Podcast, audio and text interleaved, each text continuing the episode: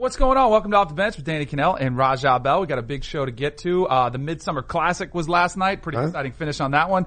Can't wait to hear Raja break that down. Like the sixth inning switch they made, you know, Yeah. bullpen early. I can't, I can't wait to hear you Was there break a that shift in down. effect? Maybe there might have been. Okay. We're gonna get your thoughts on that. Uh, there is a golf major that's starting, uh, tomorrow, which is kind of crazy. Yeah, I'm pretty it's Kind of excited. flown under the radar. So Mark Immelman's going to join us on that one. Uh, he's going to break that down for us. Maybe we'll give you some picks on that one, see who we think's is going to win. But there is huge NBA news to get to. And before we get started, I just want to remind our listeners, if you're listening via the podcast, you might hear some unique music underneath. It's called a bed. Uh, it's because we're doing some video stuff, which we'll have an announcement soon. You'll be able to watch us every single day. We're not quite sure of the date yet, but we are going to be See, on I'm video. I'm learning on the fly too. Yeah. What is a bed? Like, So it's what- like when you hear us talking and there's a video playing, it's like the generic music that you hear Got underneath it. So All right. there you go. So you're Yeah, learning. I You're got it, yeah. on the fly as we go. So just a heads up to some of our listeners. But let's get to the biggest news of the day. It had lit yesterday afternoon. There started to be some rumblings that the Toronto Raptors were in play for Kawhi Leonard. Right. And I wake up this morning. All of a sudden, it's blowing up. It's no longer a rumor. It seems like a deal is being finalized as Adrian Wojnarowski has reported that the deal is being finalized. And- part of the package is going to include DeMar DeRozan going to the Spurs and Kawhi Leonard obviously going to the Toronto Raptors. This, I think, was a shock to everybody except the Vegas sports books who had it for a couple weeks now, had the Toronto Raptors as the favorite, but they were not. It was all, everybody was assuming it was going to be Philly or the Lakers. Then all of a sudden, Philly and the Lakers probably were looking at saying, this is too much work. Like it's, they're asking too much. Like, Right. no way we're going to do it. So now it looks like he's going to be a Toronto Raptor. Your thoughts? Um, I don't understand it uh, at like first glance. I just really don't get it. If you're the Raptors um, and you were going to get Kawhi and you didn't have to give up Demar, so then you could put Kyle Lowry, Demar, and Kawhi together. Although it'd be really expensive because you got a 19 million dollar like luxury tax bill this year. It'd be silly expensive, but that could put you in the conversation in the Eastern Conference. When when you give up Demar, who is a four time All Star, you know he's 28, um, you know had one of the best years of his career last year. When you give him up and you just replace him with Kawhi, I don't think that gets you over the hump in terms of like the the, the power structure in the Eastern Conference. So I didn't understand it for that, and also um, no one else is willing to give up their Demar Derozan. No one's willing to give up anything for disgruntled Kawhi at this point, and a San Antonio franchise it has to get off of him. He, they've got to get off of him. He's Yeah. not coming back next year. So I feel like if no one else was willing to give anything up for him, you're going to throw your all star at him. It just, it didn't make a whole lot of sense. Not to mention that there probably got to be some ancillary pieces in the deal. You've got a bunch of young players that are nice pieces that they're probably going to have to surrender to get Kawhi. And all of this, um, is knowing full well that he doesn't necessarily want to be in Toronto and that he wants to go to LA at the end of the season. I just, I don't get it. The one thing that I may, the one thing that I, that, that I could kind of sift through the weeds and figure out maybe this was their end game was like they have a high, they're the number two team in the NBA in salary next year. Um, and they've got a heavy tax bill next year and then it'll continue. There's a repeater tax. Um, and so if you get off of DeMar, and then Kawhi opts to leave in free agency. Valanciunas has a player option and the money explodes, so he may opt out. Um, you could be at about 85 million um, uh, of guaranteed salaries next summer. That puts you in the mix um, for being able to make some moves and attract some of these bigger free agents to pair with Kyle Lowry. Because right now, like there was very little flexibility in Toronto. So maybe this is purely a flexibility move. Uh, and from that standpoint, I could see it, but basketball wise and, and, and just purely, yo, I, I got over on you. Yeah. You did not. I think the Spurs won this one hands Yeah. down because, like you were saying, I don't think they had much leverage. Everybody and their brother knew Kawhi and that relationship with not only Popovich but a lot of the teammates uh, on that roster who approached him and said, "We need you." I think he lost a lot of his teammates' support when he decided to shut it down last season. Uh, so I think the San Antonio definitely got this one. But I think what's going to be interesting is that they went from one disgruntled player to potentially another because DeMar DeRozan was playing with his, one of his best friends. Like him and Kyle Lowry have this big brother, little brother relationship. Right. They've been very public about it. They get along great. I think DeMar liked playing in Toronto. And now he's not happy because he was told just a couple weeks ago, hey, you're going to be a Raptor. He comes out on his Instagram story and he says, quote, be told one thing and the outcome another. Can't trust them. Ain't no loyalty in this game. Sell you out quick for a little bit of nothing. Soon you'll understand. Don't disturb.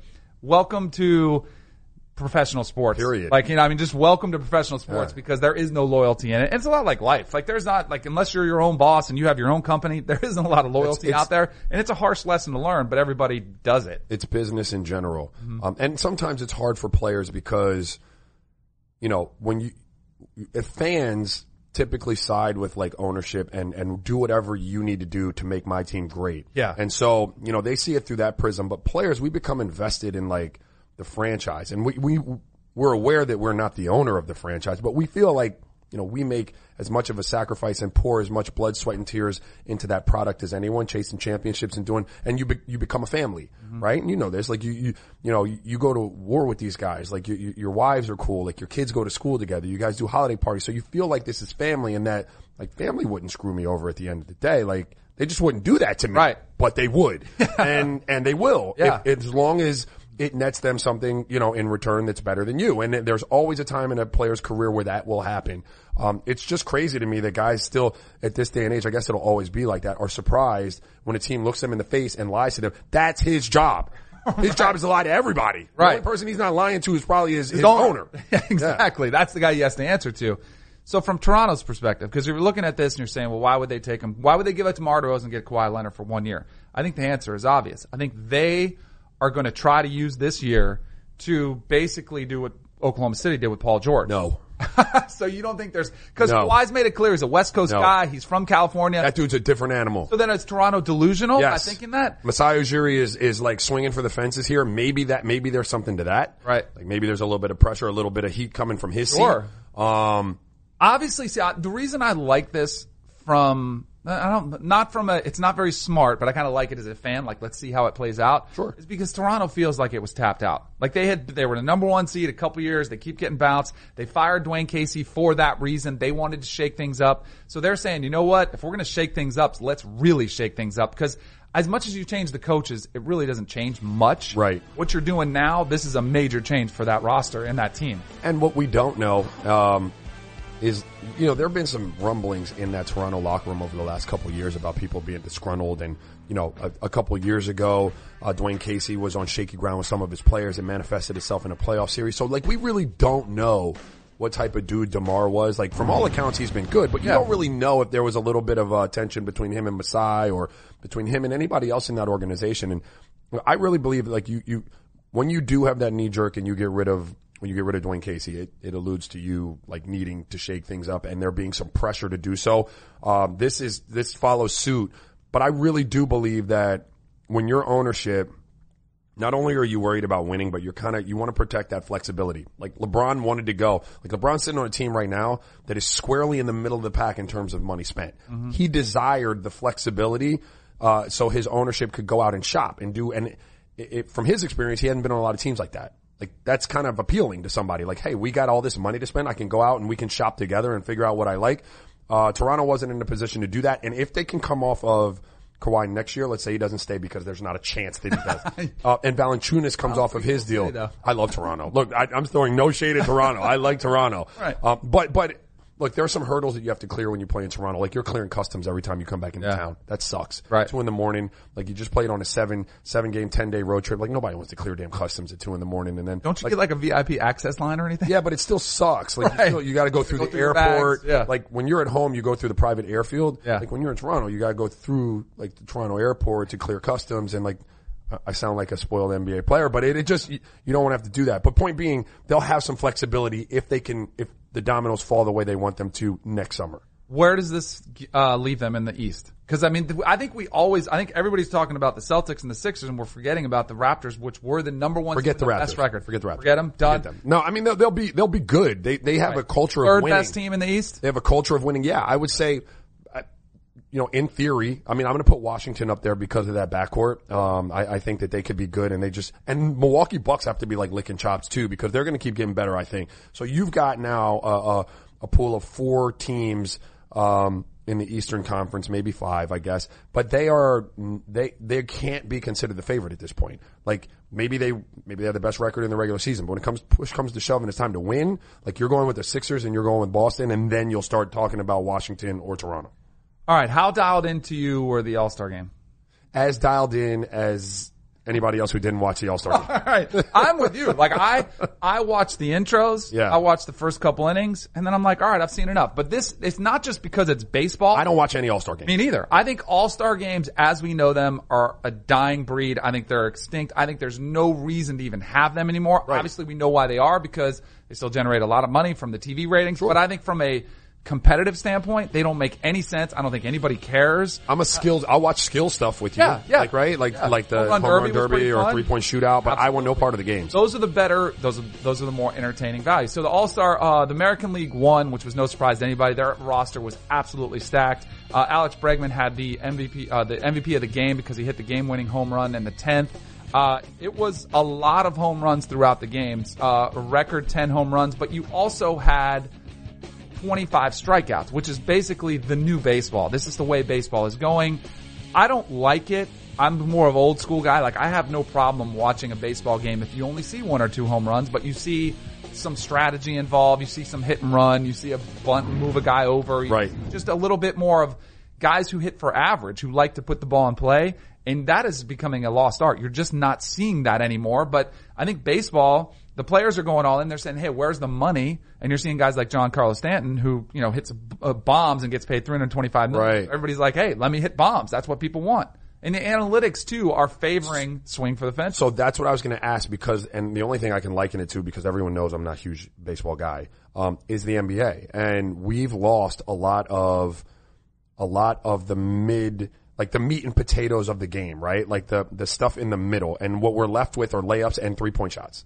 Um, and very little creativity offensively. Like you're, you're devolving into like almost straight ISO high pick and roll to either get a layup or three, uh, because number one, that's what they pay for. And number two, analytically, like th- that's the highest percentage way to play. But it strips a lot of the nuance out of the game, a lot of the hit and run, so to speak, whatever the equivalent of that is in the NBA and, and all of that stuff. So I'm like, is that the same thing that's going on in baseball? Absolutely. And it's pretty clear cut. And I hate it in basketball too. Right. Yeah. Because you lose a lot of the what the game seems like it was Well- intended to be. Like it wasn't intended to be a three point shooting contest. Correct. Baseball wasn't intended to be a home run derby. It was just kind of evolved that way. And I don't think we can stop this. I don't think you can slow it down. I don't know that you can either. My litmus test is always like when I'm in there dealing with my young kids, like my, my third graders, like I got a third grade team, a fifth grade team, like a fourth grade team. And so when I'm teaching them how to play and I'm showing them how to play, you can't teach a third grader only a layup or a three. Like you can't shoot Right. threes yet. You have to teach him the game. Yeah. You have to teach him how to play the game. Um, and so that's why I feel like it's fundamentally wrong what's happening in the NBA. I get that when you're, you know, as skilled as some of these guys are, like analytically speaking, this is the best way to do it, but it's taking like, it's chopping the legs out from, from the game, right? It's ruining the, the foundation of the game, in my opinion. So baseball, obviously, it's been a struggle for them. They've been on a steady decline as far as national exposure. Like football took over from them a long time ago as America's pastime. The NBA has passed them now as the, you know, as the, the second most popular sport in the, in the country. And I think baseball has made it blatantly obvious that they know they're in this position and that they're desperately trying to infuse some youth, some energy, Right. popularity into the sport. Almost so much so that I felt like, I don't know if it came from Rob Manfred directly, but at the All-Star game, like when everybody gets there, it seems like there was a mandate to, hey, let's showcase our people, right? And Mike Trout's a perfect example because he's a guy who the popularity just isn't there. He's the best player in baseball and yet nobody knows who, who he is. So Rob Manfred was asked about it, says Mike has made decisions on what he wants to do, doesn't want to do, how he wants to spend his free time or not spend his free time. I think we could help him make his va- brand very big, but he has to make a decision to engage and that takes time and effort. I don't like this from Manfred's perspective. Yeah, dude. You can't force somebody to be somebody they're not. And Mike Trout is just a, a reserved, humble guy. Right. Likes to enjoy his off season, doesn't want to be filming commercials. And you can't, people will see through it if he's phony all of a sudden is out there, you know, celebrating home runs by doing bat flips. It's just not who he is. when your commish is out there saying that about one of the stars of the league, there's a lack of star power in your league, right? Because there are plenty of guys in the NBA or NFL that are fantastic players, don't want any part of like the media or the social media, but there's a wealth of guys that do. Like other stars just thirst for that limelight. And that speaks to like the lack of marketable stars like in, in MLB in terms of like on the broader scale. I'm Yeah. sure there's some great guys in MLB, but you're talking about competing with, you know, the likes of, of, of, of really like personable guys across, you know, the spectrum of sports. Um, that's, that sucks for baseball, but I was watching and I asked you, I asked you because I felt like when I watched, I just, I don't watch like an inning of the game, but like I felt like they were making concerted efforts and I had heard about like the, the pitch count, like the pitch, uh, clock and Yeah. speeding up the game. There was this one young cat, he was pitching. It seemed like every time the catcher got him the ball back, he was right to his glove, he was right into his motion and he was firing it down there again. And just as a casual fan, I said, damn, he feels like he's throwing the ball really quickly. Yeah. Um, but it was moving and I was actually just a little bit more like, It definitely helps. It Yeah. helps from a viewer's perspective. I was always taught as a pitcher to work fast, like get the ball and throw it. Like, Yeah. but you see guys, and it's similar to golf. Like you see slow golfers and you see fast golfers. And for whatever reason, a lot of baseball players over the past decade have gotten slower, especially from the pitcher's perspective. But Right. also hitters, like batters get up there and they All start, kind of stuff. they have their, you know, stuff with the gloves. They have their, uh, you know, pre-hit routine. Right. And it just takes forever. So if they can speed it up that way, that's the best message they can do. Uh, it was also, I thought when you saw the players coming out for intros, there was a ton of, um, you know, s- s- uh, social media that just seemed like it was a Forced? missive, like it was a mission that the Major League Baseball was going to be social. And I just thought it played out a little bit like too transparent. Like just let it happen organically. Let your guys be person, let them be personalities and, uh, it'll happen eventually. But it's going to be, it's not like you're just all of a sudden going to be the most popular sport. Right. It'll take time if you have to do it. All right. Let's keep it rolling. You have to see it. So, speaking of socially, you know, active, Luis Severino took a selfie during the All-Star game. Uh-huh. And I guess, uh, Jose Ramirez didn't get the memo because he's the serious guy. You know, he's the one that's not exactly getting into it. But this is exactly what I was talking about. Like, this is during the game, during a pitching change. They're out there like, hey, let's, let's get a selfie out there. Like, cell phones in your pocket while Yeah. you're playing. And I get it's the All-Star game. I get this would never happen in a regular season game.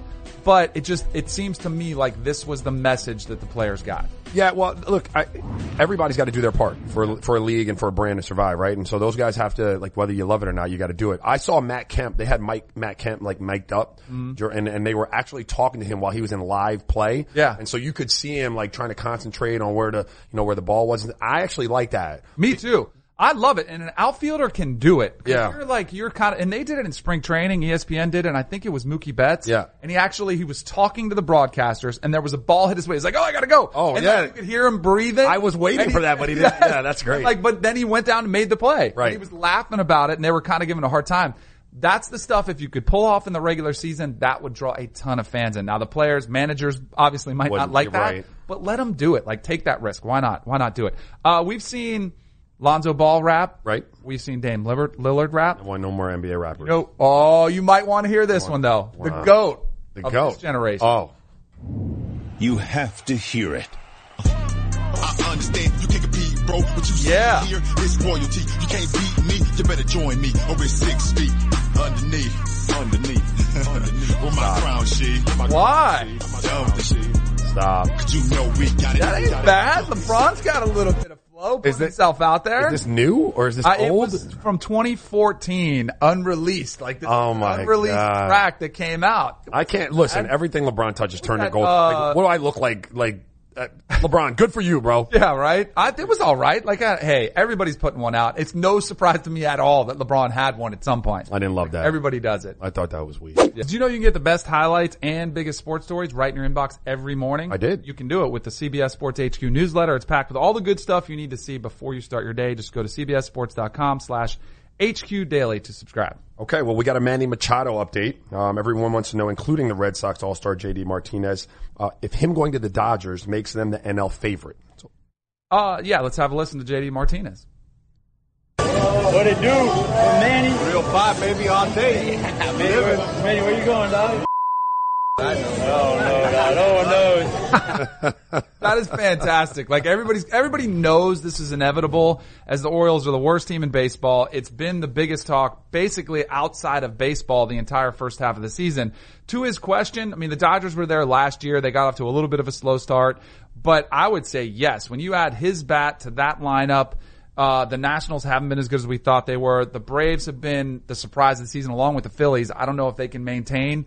And the Cubs, I think it's between them and the Cubs. Obviously, two is the best team in the National League. But if you add that type of talent to that lineup, I think it's a, it's no doubt that all of a sudden they become the National League favorites at, at what like without question when you look at the lineup, especially Max Muncy, like the breakout star for them. We saw him in the home run derby uh, just the other night. Like this is a lineup, you know, ton of power. They've also got pitching depth, uh, so I think it's it's absolutely going to be the difference for them. So it'll be it's it's and it's good for so it's it's basically the rent a player deal, though, right? Right. So he's is he gonna like and this is their opportunity, the Dodgers opportunity, say, hey, come with us, you get a chance to win a World Series. Look what we can do. And then maybe we can work out something long term. The Yankees, on the other hand, who were a potential trade partner, they were like, you know what? We'll take them in six months. You know, we have enough on our roster where we can maybe potentially win a World Series without you, but we're going to become calling as soon as you become a free agent. They're pulling the Lakers move. Yeah, the Lakers exactly. and Kawhi move. Yeah, which I think is the smart move.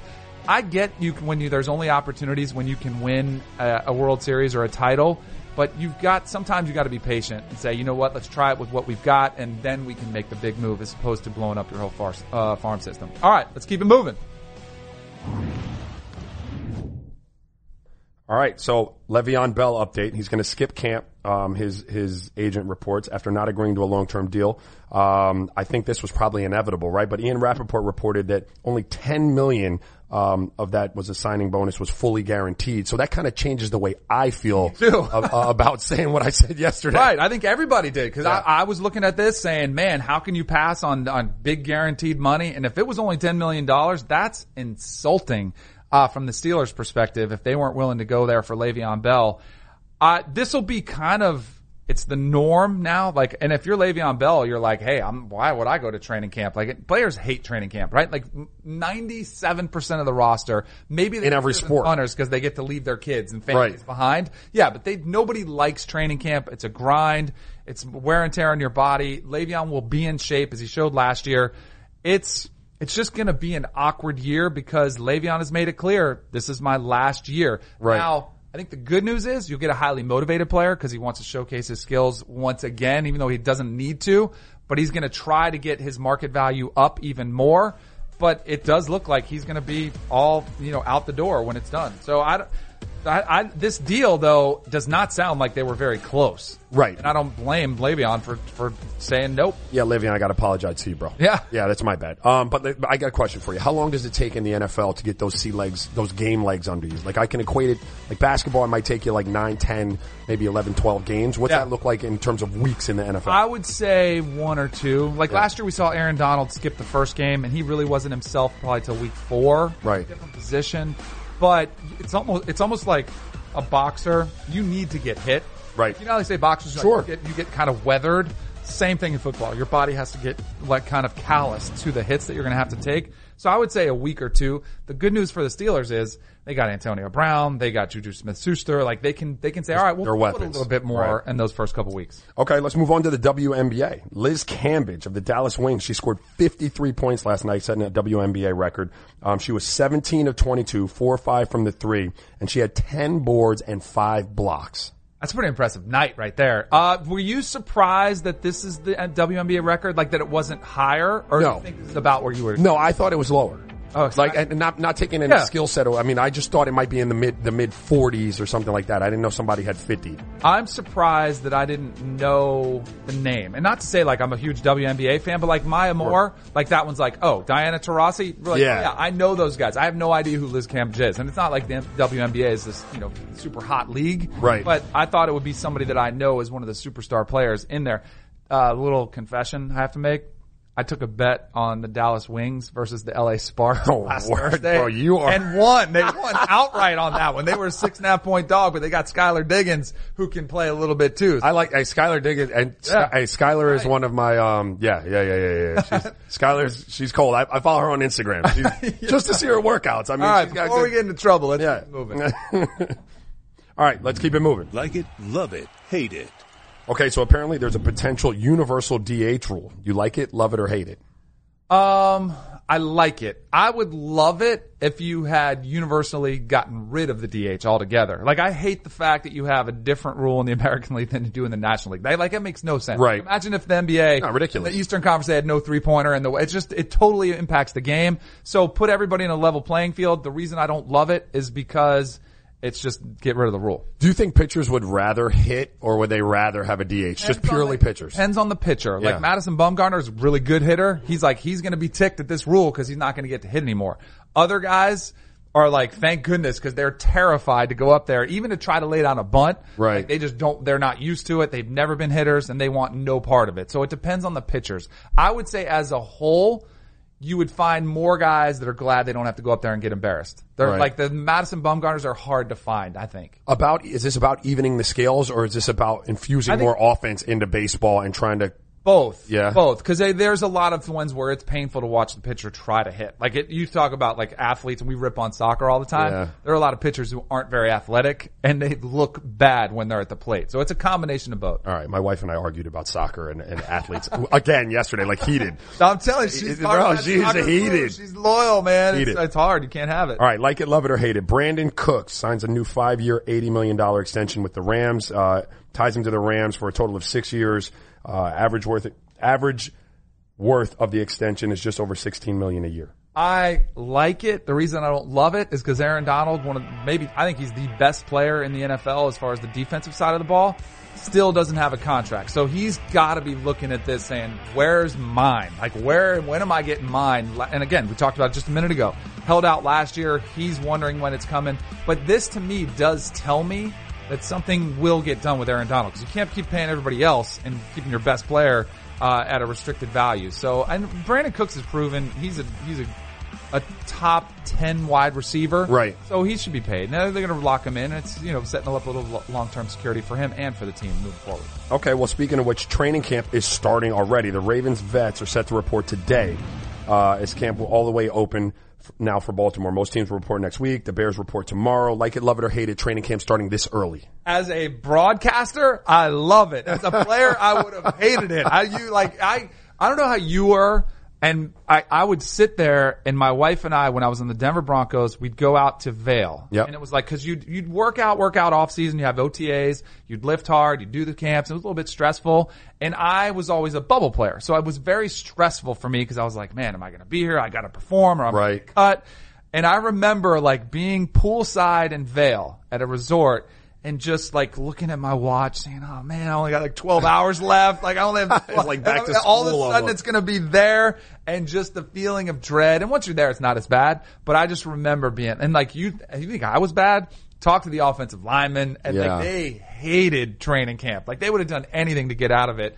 Uh, so from a player's perspective, hated, hated it, hated going early, but it means we're getting closer to football. So that's a good thing. That's always good. Yeah. We teased him throughout the show. Let's bring on Mark Immelman. He is our good buddy here at CBS Sports HQ. He's one of our golf analysts. He's also a golf coach. He's a podcaster, as I got to go on his podcast the other day. It's called On the Mark. Make sure you go check it out. Uh, Mark, good morning. How are you doing? Thanks for getting up early with us. I appreciate it, man. Danny, I'm great. How are you guys doing? Fantastic. And if I like, we're up early at 7.30, but I'm going to be up super early tomorrow. 4 a.m. I'm going to get up to be watching those first groups tee off. So officially, how do you reference this tournament? Like what is, what do you call this one? You're coming with the heavy hitting stuff from the start. That's right. That's right. no, it, it's the Open. Uh, I, I know it's hard for folks in the United States to comprehend, but it's been the Open since way back in the day. I mean, it's the world's oldest championship, so it's always been the Open. I know some some folks in yeah, in the U.S. think of the U.S. Open as the Open, but it's the Open Championship. Sometimes the British Open, but for me, it's the Open. Mark, will the will Carnoustie wind up being as much of a storyline um, as Shinnecock was this year at the, at the U.S. Open? Well, for different reasons. I think Shinnecock became a story because how the conditions got over the weekend. And uh, I, the, the, the cool thing about the R&A and their course setup, and of course the R&A are the governing body um, of the Open Championship. You know, they just let the course be. They let Mother Nature have her say. Um, so if it's firm, it's fast and scoring is around even par. That's how they have it. If the wind blows and it rains for four days straight, that's just how it is. They don't try and defend the course. The course just is. If it's soft and receptive and the guys are shooting 20, 25 under par, that's what it is because, you know, in the end, low score is the champion, whether it's 15 under or 15 over. So Car- Carnoustie will be a storyline because it's just downright difficult. It's demanding. It's long. It's narrow, uh, like 7,400 yards worth, and, and you get a lot of crosswinds over there. Now, this week the course is quite firm. It's quite quick. There have been reports from folks that the fairways are running out some 50, 60, 70 yards at times, and and Tiger was quoted as saying that that some fairways are running quicker than the greens are because the the the, the R&A will keep greens a little slower in case the winds get up, unlike what happened at Shinnecock Hills. So. Uh, yeah, the course will get some conversation just because of the fact that it's a true brute so when you look at it, like I was watching some of the highlights, and the first thing that jumped out to me, and it really does every time the British, or excuse me, the Open Championship is on TV, is that it looks brown, it looks you know browned out, it just looks faster. And then I saw some video of these balls just rolling and rolling and rolling. And you mentioned Tiger talking about you know saying the uh, the greens are actually slower in the fairways. How does that impact Tiger's approach with the driver? Like, are we going to see him hitting much more uh, irons off the tee?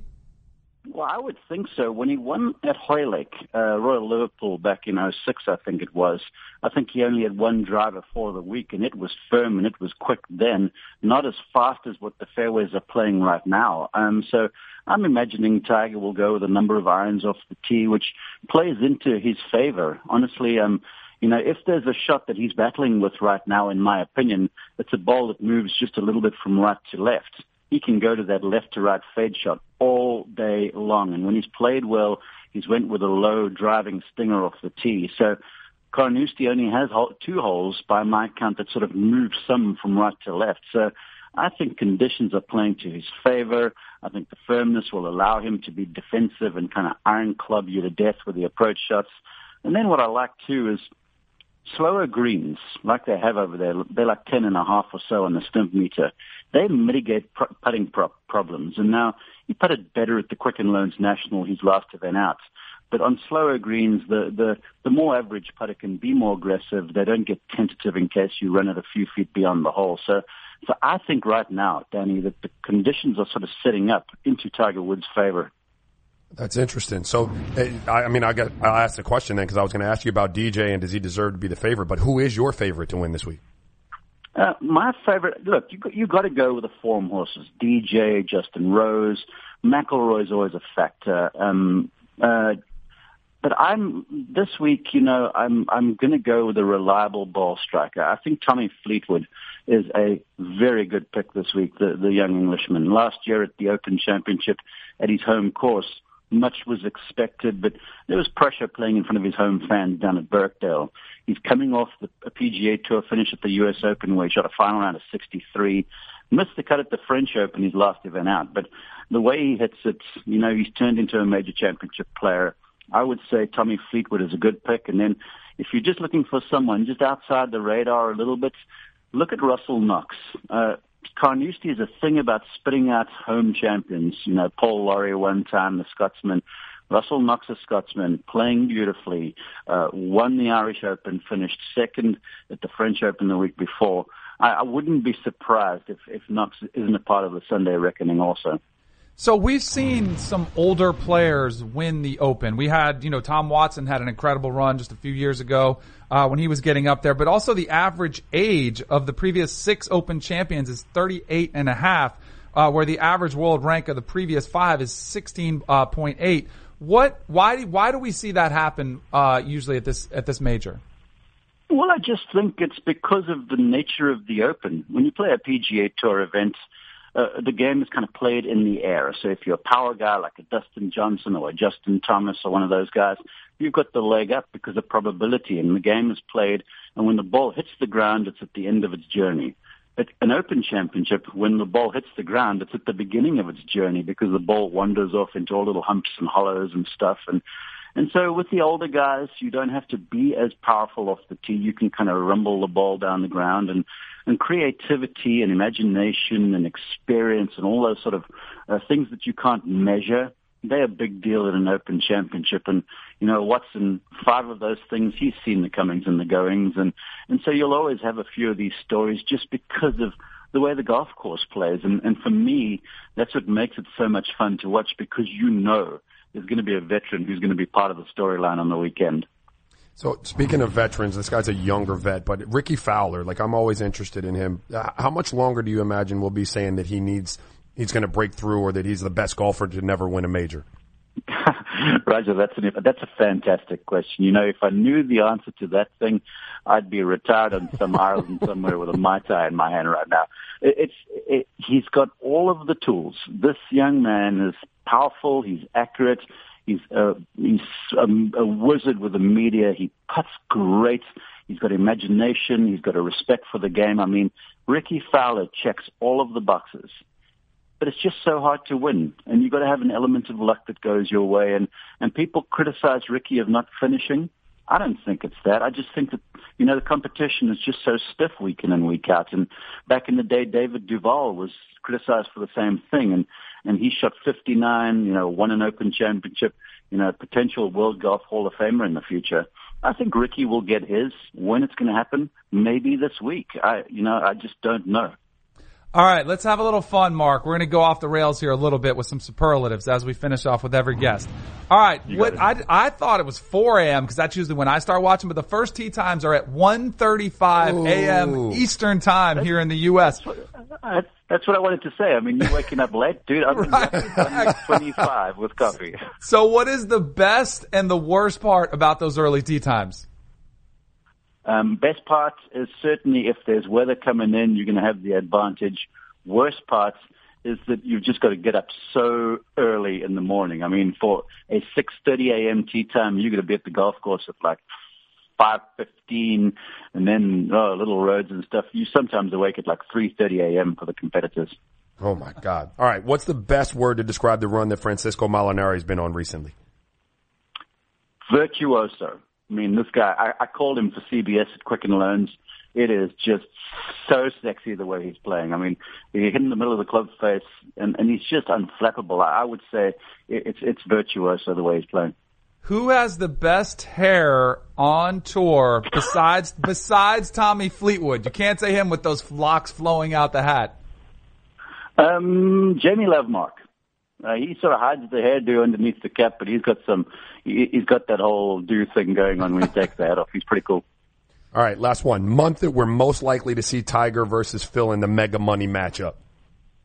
Oh my goodness, that's a good question. Um, probably late season after Thanksgiving. You know, when when when football's on and we're trying to gin up some some energy for the for the PGA Tour. Awesome. Hey, Mark, great stuff. Appreciate it. Make sure you go check out Mark Immelman's podcast. It's called On the Mark. Well, your last episode was the best ever, right? Uh, it was by far and away the best. Downloads are going crazy. There's just a whole bunch of folks over in Europe that are, are tweeting us. They're like, "How do we get in touch with this guy? He, he doesn't know what he's talking about." Awesome. Great stuff. Hey, enjoy the Open. Enjoy the golf this week, and uh, we'll talk to you soon. Appreciate you guys. Take care. Well, As we do, let's finish off strong with a little topics. What do you got for us, Debo? Topics. John Wall, one of the best athletes in the world, but according to Danny, not an athlete at all. I might have to take his side on this one. All star festivities in DC. He's a notable DC athlete. Oh, This hitting attempt, bro. pitiful. John Wall should just stay away from baseball in the Oh, no And extension. then this, this is from four years ago. That's him hitting. This is him throwing Oh, this out the first worse, pitch isn't at a Nationals is game. And like Danny said, it's worse. oh, I mean, that is brutal right there. No. Like that's 50 cent bad. Like that's how Can he bad be that is. considered an athlete? every yeah. No. he- stop. No, he stop can't. it. There, by my rule, to be an athlete, No. you have to be able to throw a baseball or football. You have to throw both. Okay. You have to be able to hit a baseball and you have to be able to shoot a basketball. If you can't do any of those, you're done. You're not You're an not athlete. an athlete. No. because you, You see Odell because you Beckham played Jr.? football, baseball, and basketball. That's the requirement right there. Those are very basic things you. I should be think able that to- every kid should be able to throw a baseball, catch a baseball, hit a baseball. I agree with that. I like, I just do. Make some contact. You know- and at least get it to the catcher. It doesn't have to be a strike. He's he's like case in point. Like you, they're spec- like these kids have to play one sport so early now, and they never. But there are a lot of guys like that, dude. There are a lot of guys like football players. If you ask them to shoot a basketball, you you seen it? Odell Beckham Jr. tried to shoot a basketball and it was ugly. Was it ugly? And- oh my gosh, it was all back here. It's criminal, man. Awful. That- how many Gotta be able sports to do the basics. How many sports can you not? How many sports are you not proficient in? Uh, Like like major sports, polo. major sports, major sports. um, Debo said water polo. I'm Yeah. good at water polo. I can Kicking swim. a I can soccer ball. tread. Yeah, I can you oh, play soccer? Yes, I showed Debo video. I have Right. video that we're gonna have to show sometime. Tennis? Yes. Right? You're a sw- you can swim. Yes. You play volleyball. Yes. Yeah, see, like All that's of what I, it. like that's that's an athlete. We're at Yeah, that's- that's why damn you come right to it's this an athlete. pod, right? That's why you're at this pod. These are two athletes. Hey, let's stick on world class athletes uh, playing sports and not playing them super well. So Neymar, Danny, your absolute favorite. The he flopper. shoots a three pointer. It goes in, but it's about as unimpressive of a three that you'll ever see. So check this out. Neymar on the court. Oh, It goes in. Oh. You can't argue with the results, right? That's right. No, All you it- got to do. How about that crib though? How about I'm, that? I'm distracted That's his by this court? court in the backyard Jesus. with Got him his and face MJ, like on the huge mural in the background. I'm just be like, nice. that's Raja, break down that exactly- motion. I hear yeah, you. How about the the no, that's pass? exactly where you want it coming from, right from your hip, like right from in front of your belly button. Yeah, if like you're eight years old and you can't shoot it correctly, but I mean he's an, he's an adult. He should be able to shoot it with a little form. ridiculous. That is awful. That's not helping soccer's cause either. So let's go back to an old segment, which I don't even know if is that great, but we just kind of latched onto because it was during our rehearsal stage. We've come a long way since then, but it's softer than Strasburg. Talking about Neymar, talking about a DC athlete in John Wall. This guy at a pickup game called the cops because of a hard foul. Something you've never seen before. And as our guy Trap Money Benny tweeted, today for the first time in my life, I experienced someone call the police because they got fouled hard in basketball. The police came to the gym. The police said they've never seen it before. Apparently it was just an aggressive screen. Dog, you come in there with two arm sleeves in camo print. You are the type of dude that would call the cops on a hard foul. That is like, come on, man. You're that guy. Such weak sauce. Like this, this is so awful. First of all, you need to ban him from He playing can't come back, ever period. again. Like Period. you can't come back. Take those camo arm sleeves and go somewhere else. Second of all, instead of like if you're getting fouled that hard, just go back and foul hard back and or like yeah, do something about it. Calling the cops is the weakest move I think I've ever seen. Like how do you look at yourself in the mirror after doing that? That is so lame. I can't believe it. Like I I don't even, like if I was friends with that dude, I'd unfriend him. I know our job is to talk about like stuff like that. Yeah. But that is so stupid. I'm not even gonna, like, I'm not even gonna talk about it. That does No. not even deserve a, like a response. Exactly. He's got. No, he's not allowed to play Ball, right? basketball anywhere ever. That's right. Again.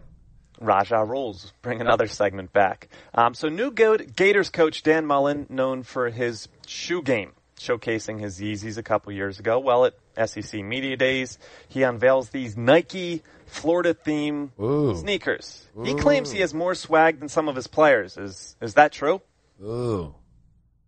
I can't like those shoes, right? Like I just can't because they're orange and blue and they have the Gator logo on them. They're hot. He does have the connects though. Like he had the sweet Adidas deal. Now he switched schools, and I didn't. I didn't know. I, Florida might be a, a, a Jordan school. I didn't think they were. I looked that up this just- morning. I couldn't. I couldn't find that. I think they're still just Nike, Yeah. but he's obviously the head coach. He's going to get some pull, but those are pretty sweet. But they're not as sweet as these. They're not as sweet as these bad boys right here with the logos on the front. Now those are that's the color scheme that we need to get more of right there.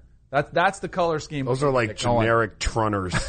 that man had on classic J's with gators on them, bro. Hey, those Nike- are like generic fly knits. it Those are the coach's Nike, shoes. because we know we have. That's what they sent to all the DCs and OCs and like the strength and conditioning guys.